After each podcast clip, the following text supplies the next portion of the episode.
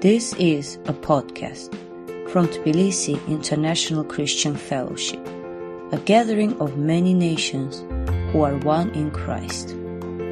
This sermon is from our series on the Gospel of Mark called Jesus in Action.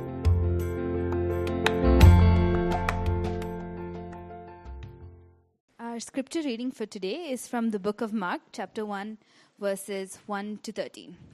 Um, listen to the word of the Lord.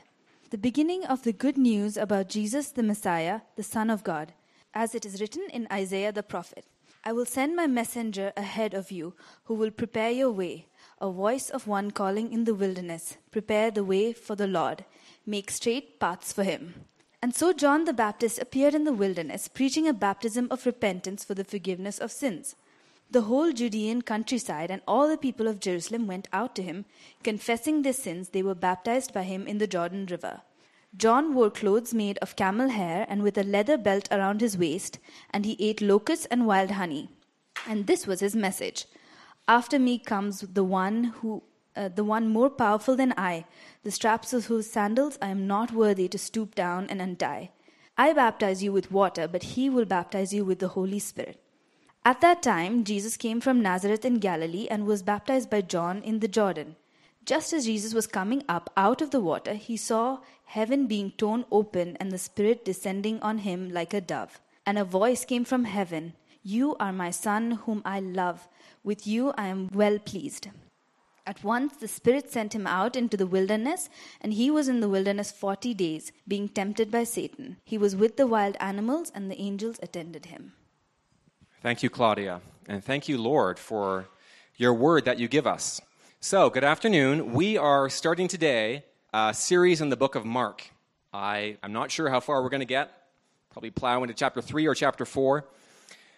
But we're going into Mark and into the series I'm calling Jesus in Action because Jesus Christ is the great sun around which all our little planets orbit, do they not? And there is no better way we could spend our time as the church of God than gazing into the face of Christ and seeing Jesus going about doing good, healing the sick, raising the dead, casting out demons, forgiving sins dying for us and being raised from the dead. That is the sum and essence of the Christian faith. And if you're new to Christianity, hopefully you've quickly realized we are all about Jesus, are we not? We're not about a system of philosophy or a collection of rules or kind of um, book of ethics. We are about a person, Jesus Christ. And we are Christians because we are personally devoted to Him. We have all signed up to follow Jesus as our master to death and beyond it. So we're taking some time in the book of Mark because there's nothing better for disciples than to fix their eyes on the master. Now, the book of Mark is an intriguing book. It's the first gospel that was written. It's about two thirds the length of Matthew, Luke, and John. It's short. And uh, most likely, according to tradition, which is quite strong, Mark was a companion of Peter. We first encounter Mark as a I think, a cousin of Barnabas in Acts, and he's traveling with the Apostle Paul, and he doesn't work out so well, and there's some conflict, and Paul sends him off. Later, relationships seem to have been patched up, and Mark ends up with Peter. And we can imagine that in the early church, before anything was written down, Peter was preaching sermons, and there's his intern Mark sitting in the front row making notes as Peter tells stories. Oh, yeah, one time Jesus did this, or he taught this, this happened. And Mark is taking notes and asking Peter for his impressions and his memories of what Jesus did.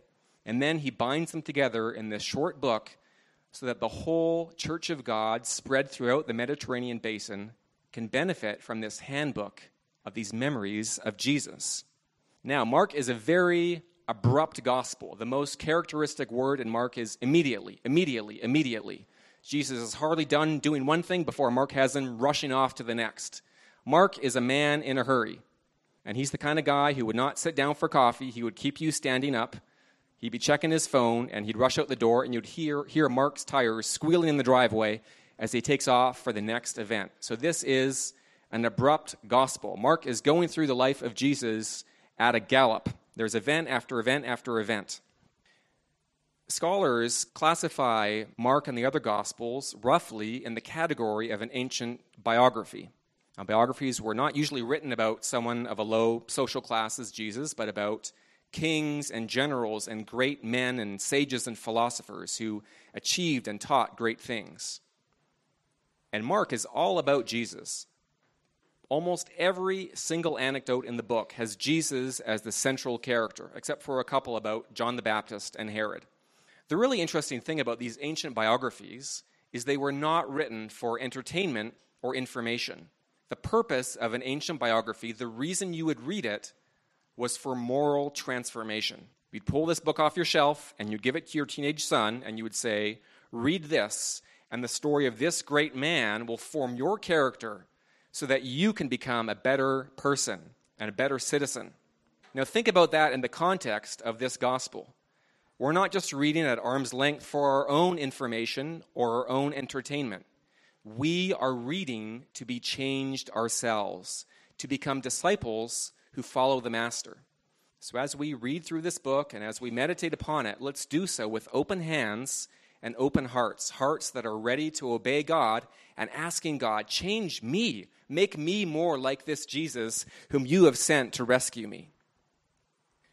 The key question in the book of Mark is the identity of Jesus. Who is Jesus? That's the key thing that Mark is after, the key question he's asking. And this Messiah, this Savior, gets revealed slowly and gradually throughout the book.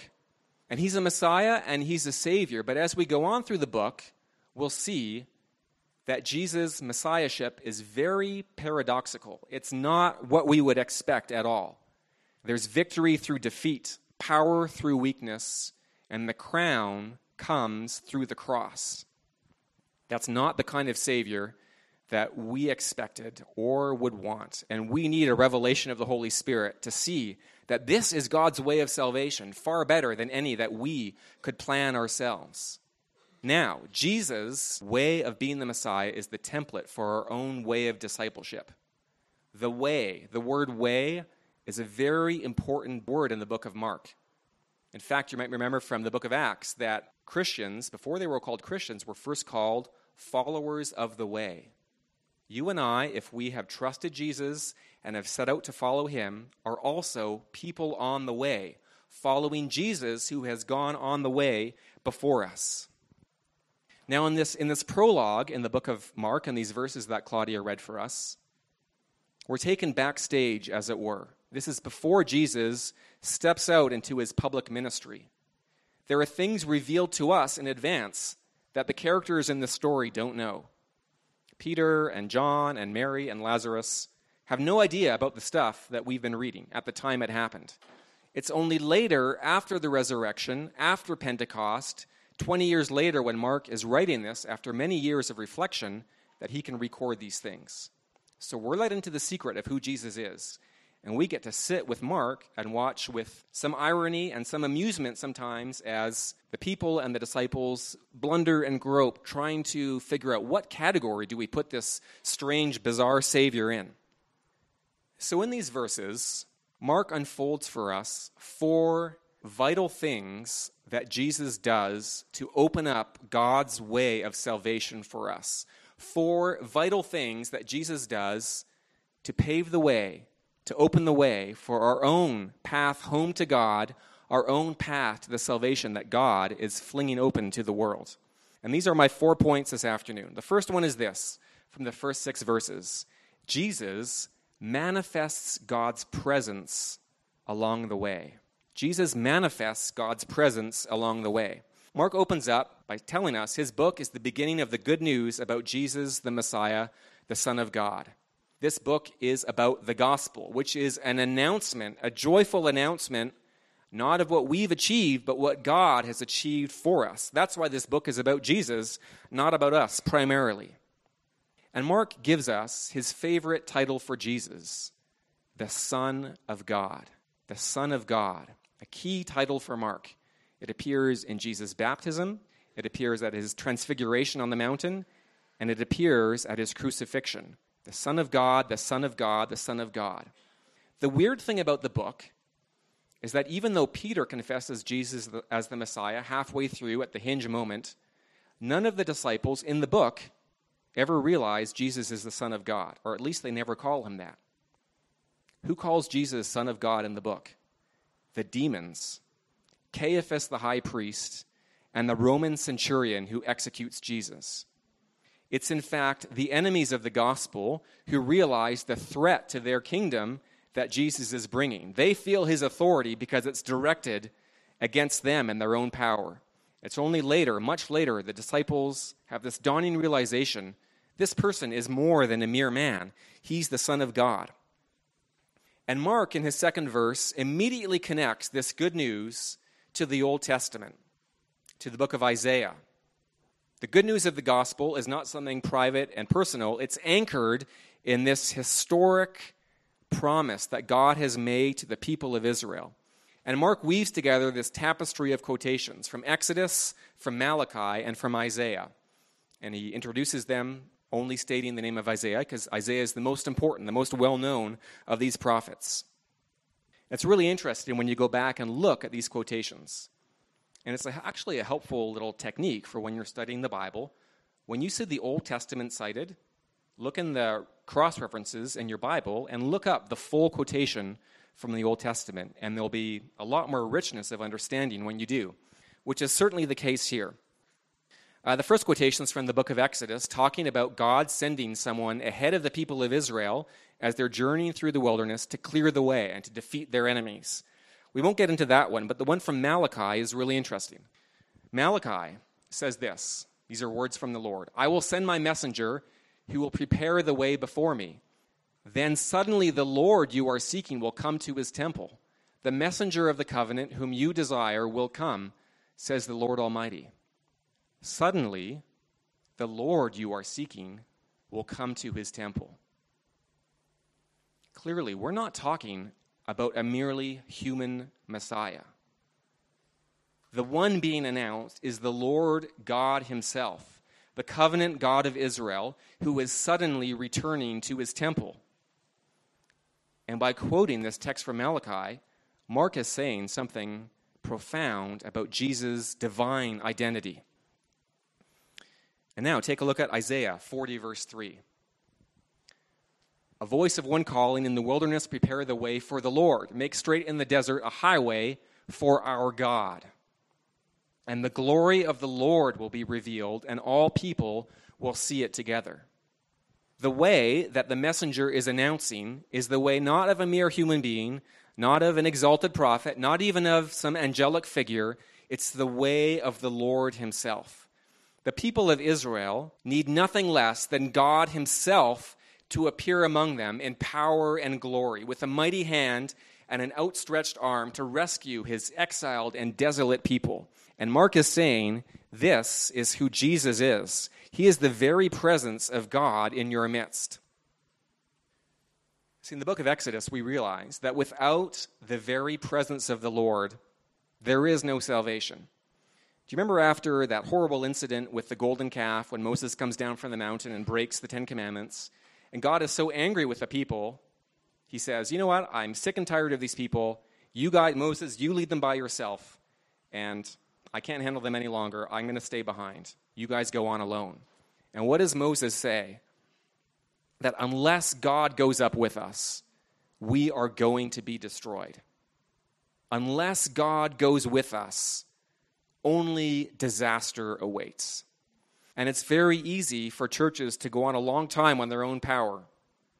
We can get all involved with our programs and our orders of service and our ministry areas, and it's only after a long time we realize the glory of the Lord has departed from this place. We were going on in our human flesh, and we can plow ahead a certain ways, but eventually it's all going to end badly unless God Himself is here.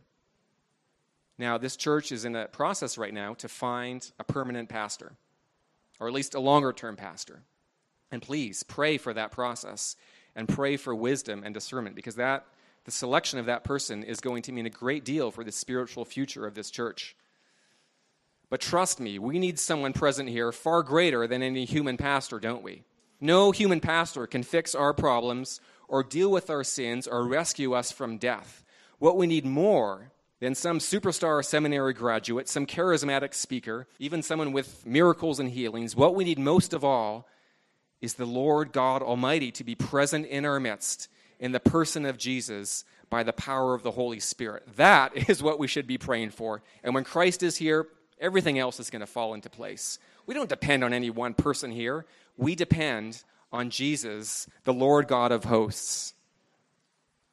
See, Jesus is the cloud of smoke going ahead of his people by day, and Jesus is the pillar of fire accompanying us by night.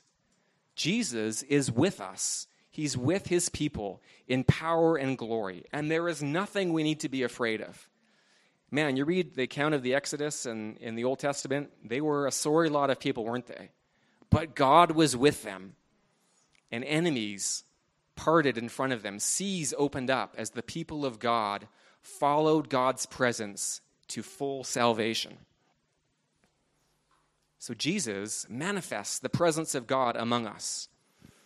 But going in front of Jesus is this messenger, John the Baptist. John the Baptist is sent before Jesus, John being the greatest of the Old Testament prophets. Jesus says, No one born of woman is greater than John. This prophetic figure appears, and his job is to shout in the wilderness, Prepare the way of the Lord. The Lord God Himself is coming. Get ready. I don't know if any of you followed the, the royal wedding yesterday. You probably had your eyes fixed to the television all day, didn't you? Yeah. As Harry and Meghan got married. Now it looked it looked effortless, didn't it? This beautiful, elaborate wedding. But you know, somewhere behind the scenes, off camera, was an extremely stressed event planner, right? I mean, if you've been married, you know that getting married is one of the most stressful events of your life. It's exhausting just pulling together a modest wedding with 120 guests. Can you imagine the kind of preparation this anonymous wedding planner must have done for months and months and months, choreographing all these people and getting the church ready and people in uniform and carriages and whatever else? Massive, massive preparations have to be made so that the prince can just stroll effortlessly out onto the steps and into the church to meet his bride. John the Baptist plays that role for Jesus. He's getting the people of God ready, trying to choreograph everything. And what they need most of all is to be a people who are repentant, a people who have received a baptism of repentance for the forgiveness of sins. Because they're not ready to meet God as they are. Things are a mess in Israel, and people need to prepare to meet their God. And to do that, they need to turn from their sin and have a change of heart and open themselves up fully to God, facing Him in repentance and in faith. And they need to be plunged into the water in this ritual washing that symbolizes the washing away of sins by the grace of God. This is what John the Baptist is announcing. But man, he is a strange figure, isn't he? This guy just appears out of the wilderness, and he's wearing this scratchy, uncomfortable coat of camel's hair, and he's got a leather belt around his waist, and he's got a little jar of honey, and he's dipping some bugs into it and eating them. This is John the Baptist, this bizarre prophetic figure. And he appears out of the wilderness, this place of abandonment and desolation. The wilderness is a very creepy place in the Bible. It's where you've got snakes and scorpions and vultures and lions and predators. And it's also, Jews believed, where demons dwelt. Demons hung out in the wilderness. And if you had to go through the wilderness, you would be going as fast as you could, looking over your shoulder, trying to get out of there. And you would have the heebie jeebies, wouldn't you? You'd have the skin crawling on your neck, like this is not a comfortable place. It's a lonely place, seared by wind and sun and it's a place of desolation. The world was not meant to be a wilderness. God created it as a beautiful garden of life and flourishing, but the wilderness is a place of loneliness and death. It symbolizes the world in all of its fallenness. But also in the Bible, the wilderness is a place of repentance and it's a place of renewal and restoration. It's where the people go to meet God in all of his glory. And so when Elijah appears out of the wilderness, there is a deep symbolism to that. It means there's a new beginning that's going to be made, a new encounter of God's people with their Savior and redeeming Lord. And Elijah's costume, is bizarre as it is, is no accident.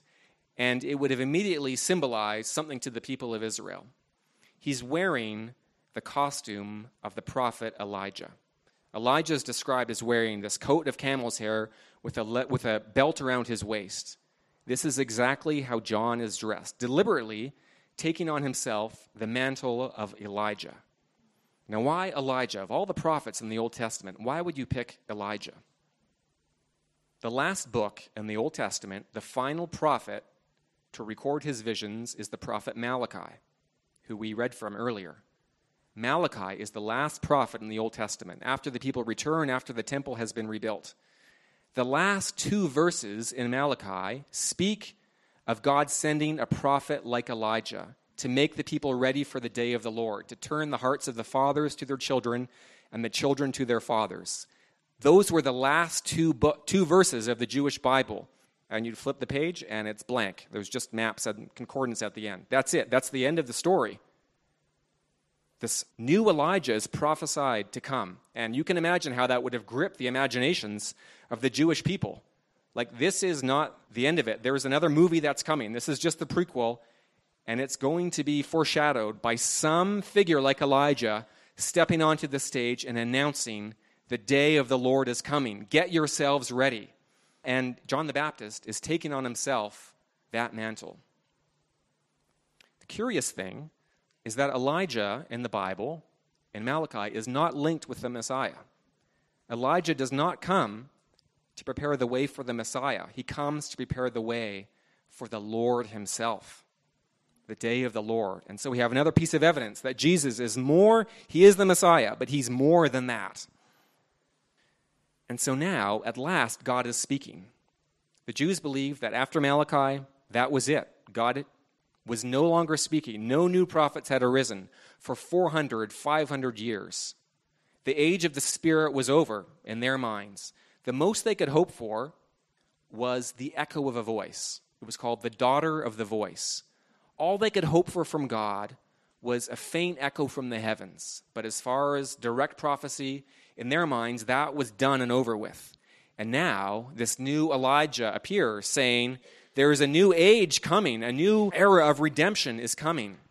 And the crowds come to him, the whole countryside of Judea, the people of Jerusalem stream down to the Jordan River to be plunged by John into the waters and drawn out again.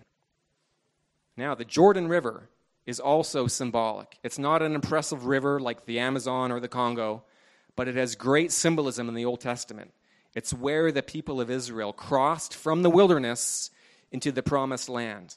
And by choosing the Jordan River to baptize in, what is John saying? We are about to emerge from the wilderness ourselves into the fullness of God's promises. So Jesus is about to appear as the manifestation of the Lord's presence himself, with John the Baptist as the Elijah announcing and preparing for his coming. That's our first point. Second point is this the second thing Jesus does to open up God's way for us is this He pours out God's Spirit for the way. He pours out God's Spirit for the way. See, John the Baptist, great as he was, was severely limited. He was the greatest of the prophets and the greatest of the children of men, but he was severely limited. He was only a preacher and he was only a baptizer. All he did was speak words and push people under the water. That's all he did. He offered no signs. He cast out no demons. He healed no sick people. He raised no dead corpses. John the Baptist was only the opening act. And he confessed himself, I am completely unworthy in comparison to the one who is to come. I'm not even worthy to untie his sandals. In Jewish law, tying and untying someone's sandals was considered so demeaning that Jewish slaves did not have to do it. You'd have to get a Gentile slave to do that. But one of God's people, to ask one of, tell one of God's people to untie your shoe, was considered so degrading they were not allowed to do it. I mean, there's a lot of things we ask the intern to do at this church. There's Dave in the back. A lot of demeaning things, perhaps, we ask him to do. But there are certain limits that we could not ask him to do without getting some kind of human rights complaint and some kind of trial. It can only go so far. And John is saying the most demeaning and degrading and humiliating act, I'm not even worthy to do that. Such is the glory and awesome authority and power of the one who's coming just behind me, just over my shoulder. See, John baptizes, but he only has a ritual. It's only a symbol. He has the ritual. Jesus has the reality. In the Old Testament, it's only God who pours out the Holy Spirit. No human being has this kind of authority, but Jesus does. And what Mark is referring to here, obviously, about Jesus baptizing with the Spirit, is looking forward beyond the Gospel of Mark to the outpouring of the Holy Spirit at Pentecost, the dawning of this new age. At Pentecost, God pours out his Spirit to show he's no longer limited to the tabernacle, to the temple, to the holy place. He indwells all of us as his holy people. God is present here by the Holy Spirit. With the eyes of faith, we can perceive God's Shekinah glory resting on each of us who belong to Christ. It takes faith, but it is truly the case that God indwells all of us. See, Jesus came not just to preach, not just to baptize, but to bring a new regime of power. We need power because we are enslaved and in darkness, and we need more than words and more than rituals. We need Jesus to powerfully rescue us for God. Now, moving on briskly to the third point Jesus acquires God's pleasure upon the way. Jesus acquires, he secures God's pleasure along the way in his baptism. Jesus appears very abruptly in Mark. There's no Christmas story. He just steps forth from Nazareth as a full grown 30 year old ready to begin his ministry. Nazareth is not where we would expect Jesus to come. We would expect a Savior of such awesomeness to come from a mighty place. Nazareth is not even mentioned among the hundreds of places in the Old Testament.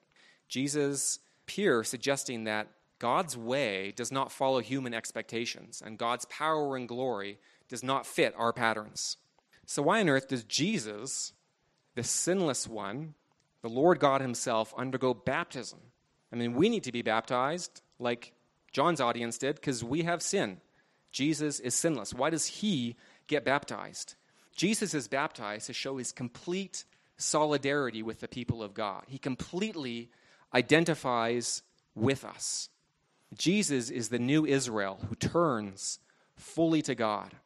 Yeah, all these swarms of people might have come to John, but as we know later in the book, it wasn't a sincere repentance, was it? It wasn't a true, wholehearted repentance. Jesus is the one who does that. And immediately, as Jesus comes up out of the water, he sees heaven being torn open. Not just slid open, torn open, ripped open. That's what he sees.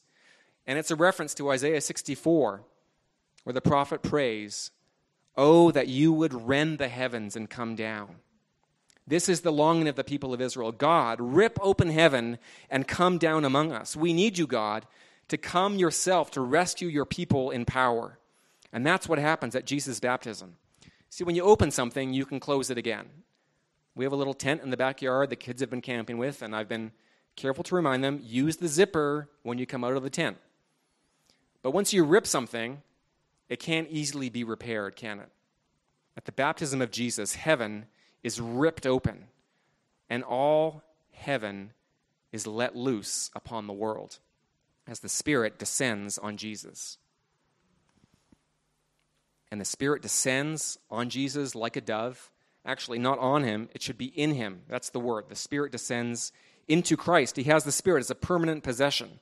And he hears this declaration of sonship This is my Son, in whom I'm well pleased. Why is God pleased with Jesus at his baptism?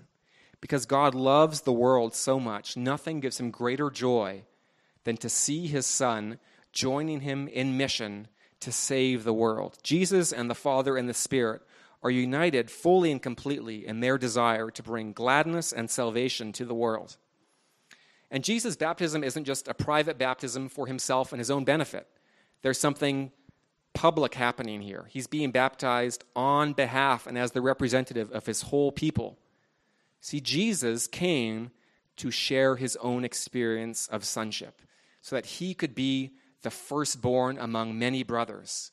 And when we were baptized into Christ, it was as though God's voice came from heaven in the gospel and said, You are my son, and you are my daughter, and I am well pleased in you, not because of righteous things you have done, but because you are now clothed in Christ and belong to him.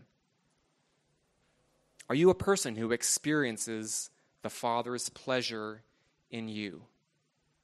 Or are you tying it perhaps to your own performance and how well you've prayed and how well you've obeyed and followed God this week?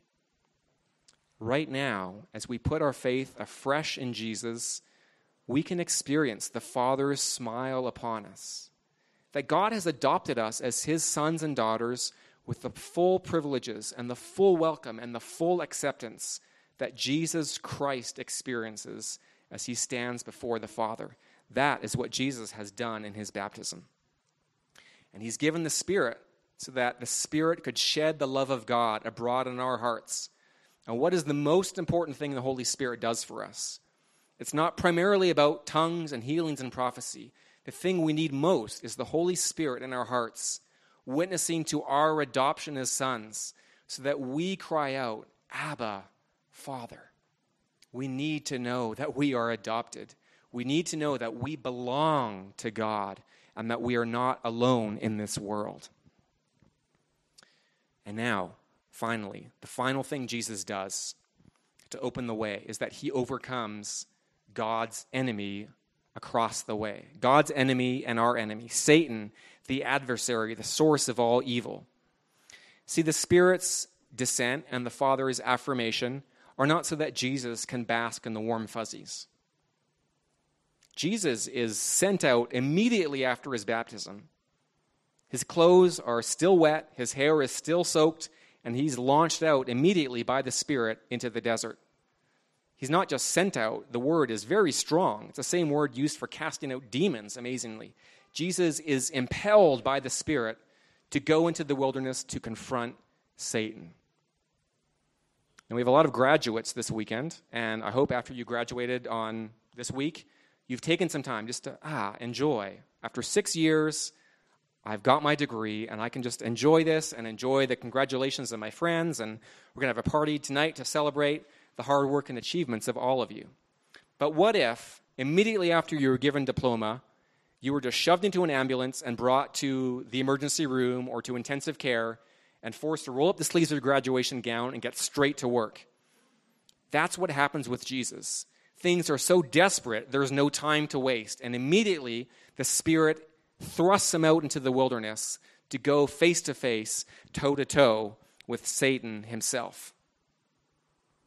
See, empowerment and affirmation, the empowerment and affirmation of Pentecost, are not for our selfish use, just so we can feel good empowerment, and affirmation are for mission and for ministry and for participating in the extension of God's saving kingdom in the world. And perhaps the reason we pray for the Spirit and do not receive Him, we do not receive fresh filling, is because we just want Him for ourselves. And the Spirit will not be used that way. He's a spirit of generosity and blessing in the world, and He wants us to be those kind of people also. So here's Satan, this fallen angel, swollen with pride and hatred against God's creation and God's humanity. And he has come to steal and to kill and to destroy. And ever since Adam and Eve faced him and lost in the garden, there have been, he's been surrounded by corpses. All of us have gone up against Satan and been defeated by him terribly. And now Jesus steps up to face Satan, sent by the Spirit. Your first job, Jesus, is to confront the devil. And Jesus goes. He doesn't get to go in the garden like Adam did. Adam and Eve faced Satan with every possible advantage, didn't they? Jesus does not face Satan in the garden. He faces Satan in the wilderness. In a world wrecked and ruined by sin. That's what Jesus comes into. And he's tempted by Satan himself, not some junior underling like we probably face, Jesus faces the full onslaught. And we have no idea what Jesus faced. I mean, who of us here really knows the full power of temptation? Just because Jesus was sinless does not mean he knew it less. He knew it more, in fact. C.S. Lewis says somewhere, we have no idea of the full power of temptation ourselves because we give into it so quickly. We give in almost immediately. Satan usually doesn't need to tempt us. We just tempt ourselves, don't we? And our own desires and cravings, and we're off. But when you stand against Satan and his voice, you realize there is massive spiritual power that I'm facing up to. And Jesus, for 40 days and 40 nights, without food, no locusts and honey for Jesus. He's fasting and praying and facing Satan for 40 days straight, undergoing severe temptation, and he resists. Jesus' 40 days in the wilderness kind of echo Israel's 40 years in the wilderness, don't they? They did not respond well to temptation. In fact, they were tempting and testing God. Jesus shows himself to be faithful Israel by resisting the call of Satan upon him to swerve and deviate from God's way. What was Satan's temptation? Don't follow this way. There is an easier way for you, a more glorious way, a way of immediate power. No patience necessary, no sacrifice necessary, none of that nasty weakness stuff. You can seize on to power right now without any cross and just go straight to the good stuff. And Jesus resists, thank God. Because Satan knows that if he if he can convince Jesus to abandon the way, the human race is lost forever. Jesus is the best guy we've got. There is no one after him. If Jesus falls to Satan, that's it. We're done for. But thank God, Jesus does not. And later in Mark, he describes it as binding the strong man so he can plunder his house. All those casting out of demons and healings and raising the dead Jesus does, that's just him looting Satan's possessions after first Jesus has gone in alone to face the devil.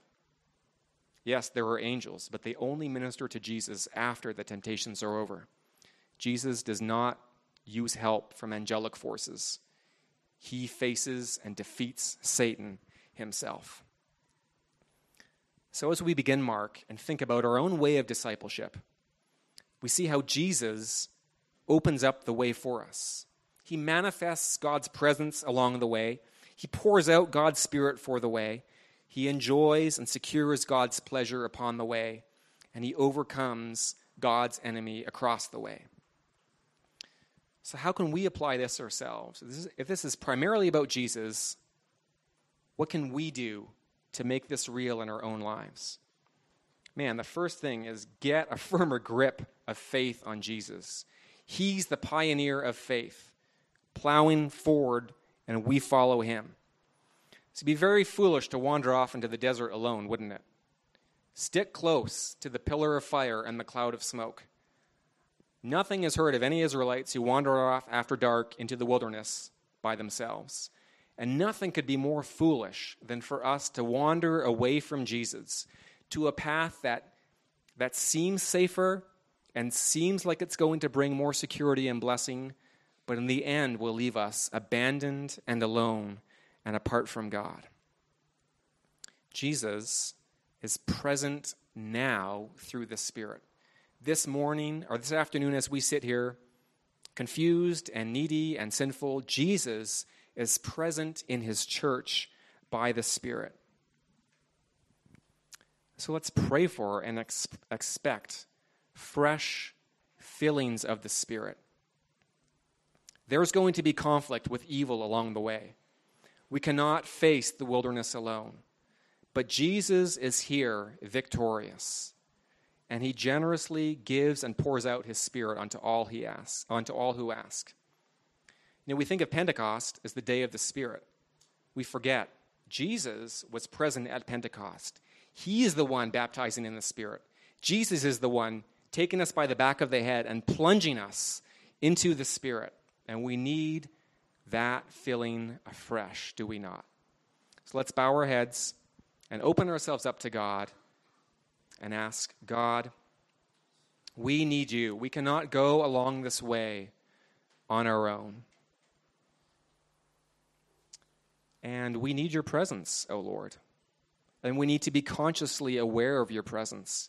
And some of us are feeling lonely and abandoned and confused. And we ask that you would speak to their hearts by their Spirit to know that they are not alone, that you are here keeping them safe, that you are here witnessing to their adoption as sons and daughters, and that you have gone ahead of us, and that any enemy we face is a broken enemy, an enemy doomed to defeat, and we ourselves are doomed to victory. Pour out your spirit upon us, O Lord. We want to be men and women who, and children who, follow you with our whole hearts as your disciples. To do so, we need your spirit. We ask for your spirit, O Lord. In the strong name of your Son, we pray. Amen. I invite you to stand and our worship team to approach the stage and lead us again in singing praise to God. This podcast was from Tbilisi International Christian Fellowship. Learn more about us online at ticf-georgia.org. Thanks for listening.